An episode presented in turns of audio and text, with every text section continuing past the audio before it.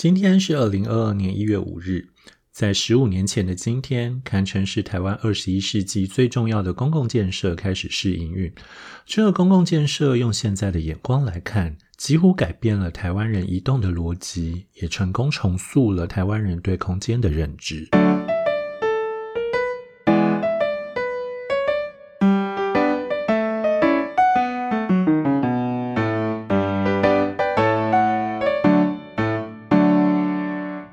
欢迎收听《永远的一天》（The Day and Today）。在距今十五年前的二零零七年一月五日，台湾高铁开始试营运。有趣的是，跟现在大家对高铁的印象不太一样哦。就是高铁一开始的营运状况，其实严格讲起来不太好。这有几个原因啦。第一个是当时媒体不断的在报道高铁的各种疏失，举凡工程上的，举凡经济上的，然后还有所谓的政商勾结，然后还有贪污腐败等等的概念哦。那你要说有没有？其实多半在日后的。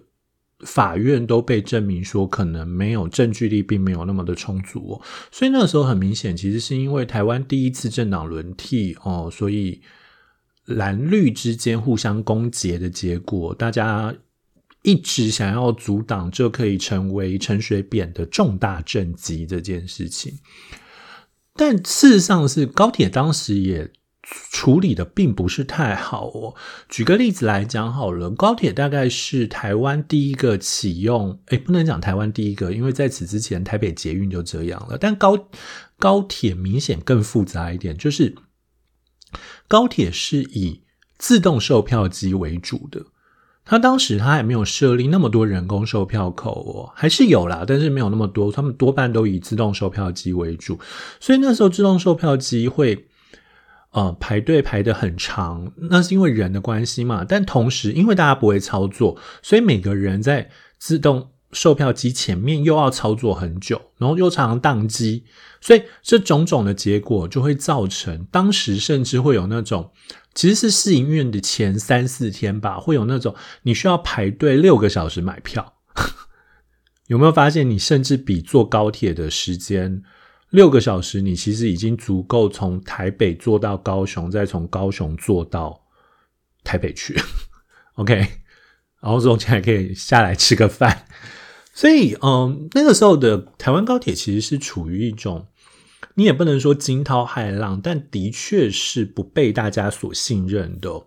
然后还有另外一个有趣的事情是。呃，如果有追踪我的 IG 的人啊，再提醒一下，我有粉专跟 IG 哦。然后，如果大家想要提前一天知道隔天的节目的话，我在提前一天都会有一些暗示告诉你这件事情。那嗯，昨天也就是二零零二二年一月四号，大家应该会可以在那个粉砖或 IG 上看到的题目是呃。我列了几个地名：板桥、桃园、新竹、台中、嘉义、台南、左营，就是这几个地名连在一起代表什么？这其实是台湾高铁试营运的时候所停的站。对，当时因为台北车站的三铁共构还没有正式开始，就是还没有真的能够做到。请记住，嗯。高铁的运行是一个不断政治拉锯的过程。陈水扁政府希望高铁能够尽快开始，那呃，反对党也就是国民党就会不断的去攻击这一个地方，所以你就知道说，当时因为很赶，所以等不及台北车站先弄好。然后就直接先试营运板桥到左营了，这其实是呃，这其实是相当政治性的啦，这跟高铁本身的安全性或什么其实无关。但其实的确那时候有一个风浪是说，要先等它营运个一两年之后，等它确定没有问题之后，呃，再去搭哦。我也是这一个信这一个说法的相信的人之一哦。所以人真的会改变。对，那时候我基本上是政治立场在拒绝高铁，而不太有一个比较呃合理的或者是理性的判断来判断这件事情。不过，其实事实上，你如果真的要我理性判断，我也不确定呢，因为那个时候真的太多关于高铁的负面新闻了。啊。不过这样讲 倒不是这个重点。有趣的地方是哦，你会发现高铁的筹备时间其实非常非常非常的长，那个长可能甚至超过我们的想象哦。举个例子来讲，最早提出高铁这个概念，其实一九七四年就有了。一九七四年，行政院就委托呃委托学术机构进行发展建筑超级铁路专题研究。一九七四年哦，可是这个研究出来之后，当然的确最后的结论是啊，台湾其实的确需要超级铁路。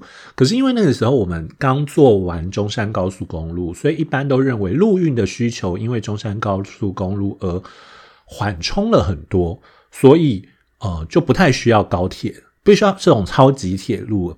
然后可是随着时间的经过，再加上台湾的政府的财政的收入变好，然后还有呃。南北交流的需求越来越高哦，所以呃，一九八七年就再度办理了所谓的台湾西部走廊高速铁路可行性研究。OK，然后一九九零年就奉行政院啊，这个可行性研究当然是确定说啊，其实可以坐高铁。然后一九九零年就奉行政院核定台湾南北高速铁路建设计划。然后当时本来是打算六年内完成，但因为大家也知道，政府就是会拖嘛，所以最后这个工程其实在一九九九年才正式启动哦。然后，而且最重要的是，它还是台湾第一个大型的 BOT 案件，也就是由民间投资参与、民间呃建立、建造，然后运营，然后五十年后，也就是就是他说从自营运起的五十年后会交回给。台湾政府，OK，所以这件事情变得很、很、很变得很后面才开始伟大不掉的做完嘛。那当然，最后就最后来讲，就以以现在的角度来讲，大家的确都挺信任高铁的啦。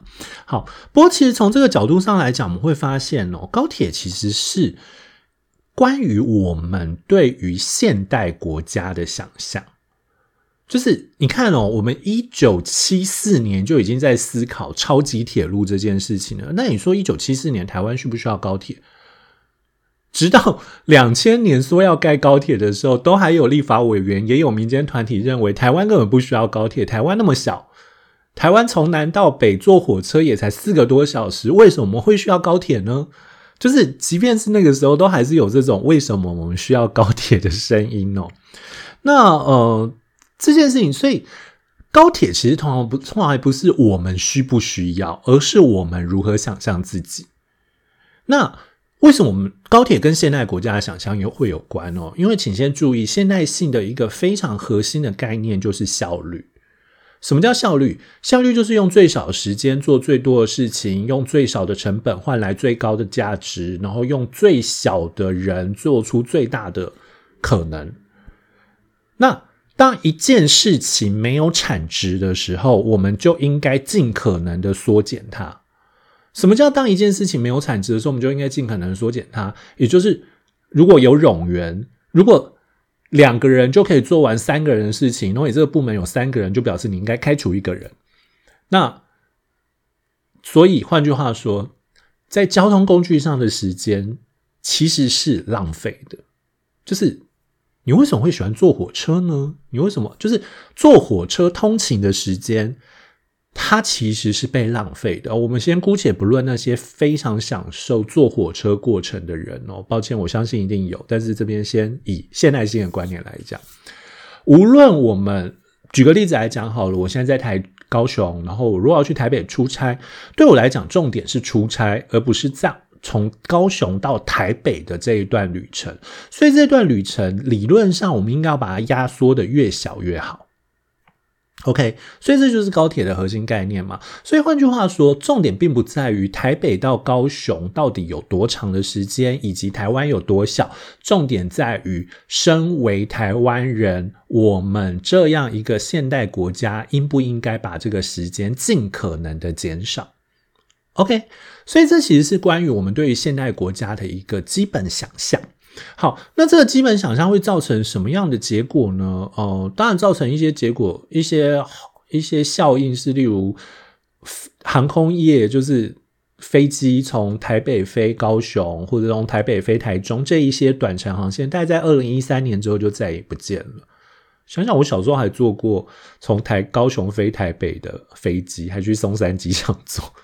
后来有一次去松山机场坐，呃，就是要坐飞机去日本的时候，然后忽然间有一种恍然感，就是哎，我小时候是搭这一个手扶梯去坐飞机回高雄的，就会觉得啊，人生其实蛮有趣的。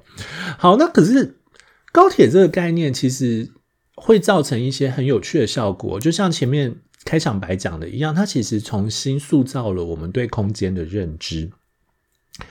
David Harvey 在大卫哈维哦，在呃八零年代末期曾经出过一本书叫《现代性的后果》，它里面提出一个概念叫做时空压缩。它的意思是什么？它的意思是我们由于大量的科技啊。由于各种科技产品举凡通讯举凡交通工具的先进，我们跟空间已经没有那么绝对性的关系了。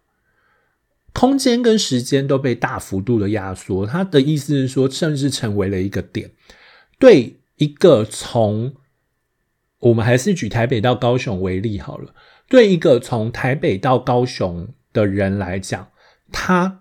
从台北到高雄只需要经过三个点，第一个叫台北，第二个叫做火车或高铁，第三个叫做高雄。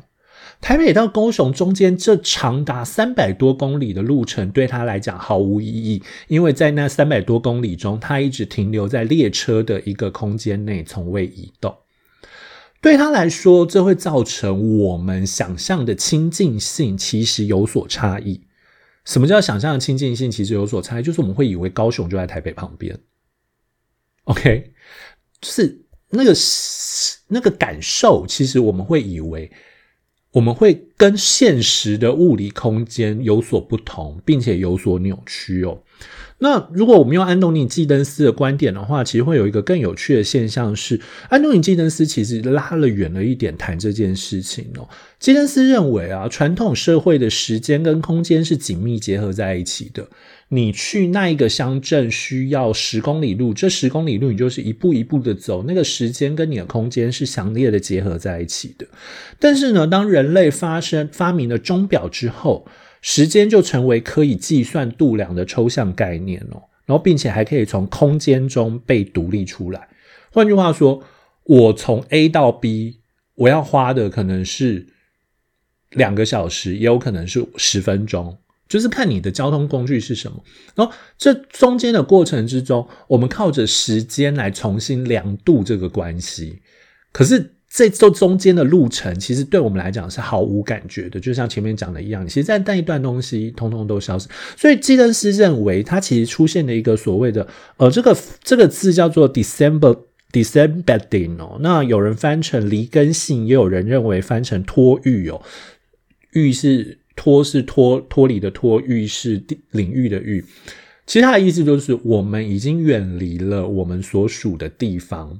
对我们来讲，我们对一个地方，在我们对一个空间会丧失认同感，因为我们已经有着大量的我们认为是客观的，但其实是与我们自己没有那么相关的东西，会我们被被大量的被这样的关系所取代。呃，用更简单的例子来讲，就是假设你坐在住在捷运站旁边。对你来讲，你可能熟悉的是别的捷运站能够去的地方，而不是你的你家巷弄附近的杂货店或你家巷弄附近的店。你想到吃饭，你可能想到就是坐捷运站去哪里吃饭，而你不会想到是在你家附近，也就是你大幅度的抽离了你所生活的那个位置。OK，那所以。那这个现象会造成另外一个有趣的状况嘛？就是呃，不是一直都在说高铁其实会有所谓的一日生活圈吗？可是，一日生活圈所取代的东西是什么？一日生活圈所取代的，也就是地方的丧失。就像前面讲的，就是呃，如果说你只需要一日生活圈的话，听根据调查，最常见的是例如新竹了，新竹的上班。在新竹工作的人很常住在台北，然后就搭高铁来回新竹工作。桃园听说现在也也开始有这样的现象，那这个听说就是我看了一下论文这样子，所以换句话说，这个一日生活圈其实造成了一个强烈的效果是。哦，所有的资源都会往精英生活圈前进，就像高雄也成为了某个吸纳其他人来高雄工作的机会哦，很多会从台南高铁站坐了。那同样的状况也可以发现，彰化跟苗栗会往台中移动。所以，当我们以为当政府在讲高铁的时候，希望能促进城乡平衡的时候，我们会发现，其实事实上是在二零一三年之后，也就是，啊，也就是二零零七年之后六年，曾经做过研究，是其实在高铁试营运之后，城乡差距并没有减缓，反而有着数据上不明显。没有到明显明显增加啦，但是仍然是不断在增加的，就是城乡差距越来越大这样子。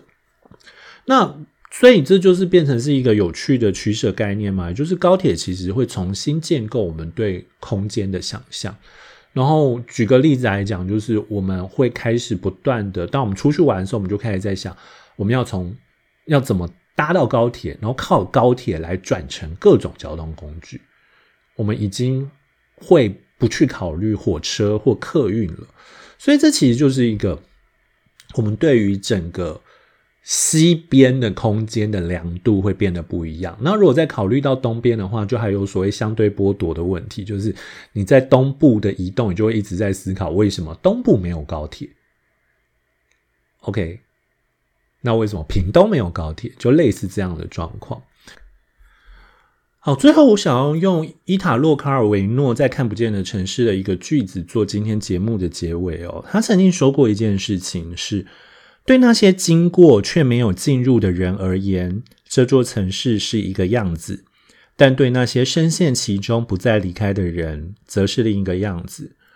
高铁创造了许多经过却没有进入的状况，那我们该容西如何重新去思索那些？空间就变成了高铁之后带给我们的课题哦。好，这是今天的永远的一天，谢谢你的收听。如果觉得这节目很有趣的话，欢迎推荐给朋友，或者在你使用的收听工具上评分与评论。呃，特别是 Apple Podcast，我不太确定大家知不知道，就 Apple Podcast 大概是台湾，其实也是全世界啦最重要的评分依据以及排行榜哦。所以可以的话，麻烦。评分跟评论一下。那如果有任何意见，也欢迎透过 First Story 在 Show Note 上提供的单集连接留言哦，或者也可以追踪我的粉砖跟 IG。你可以在 Show Note 的呃关于永远的一天的相关连接里面，都可以找到我的粉砖跟 IG 哦。期待你的追踪，也希望我们能够再相遇。应该用相遇没错吧？Anyway, have a nice day. Bye.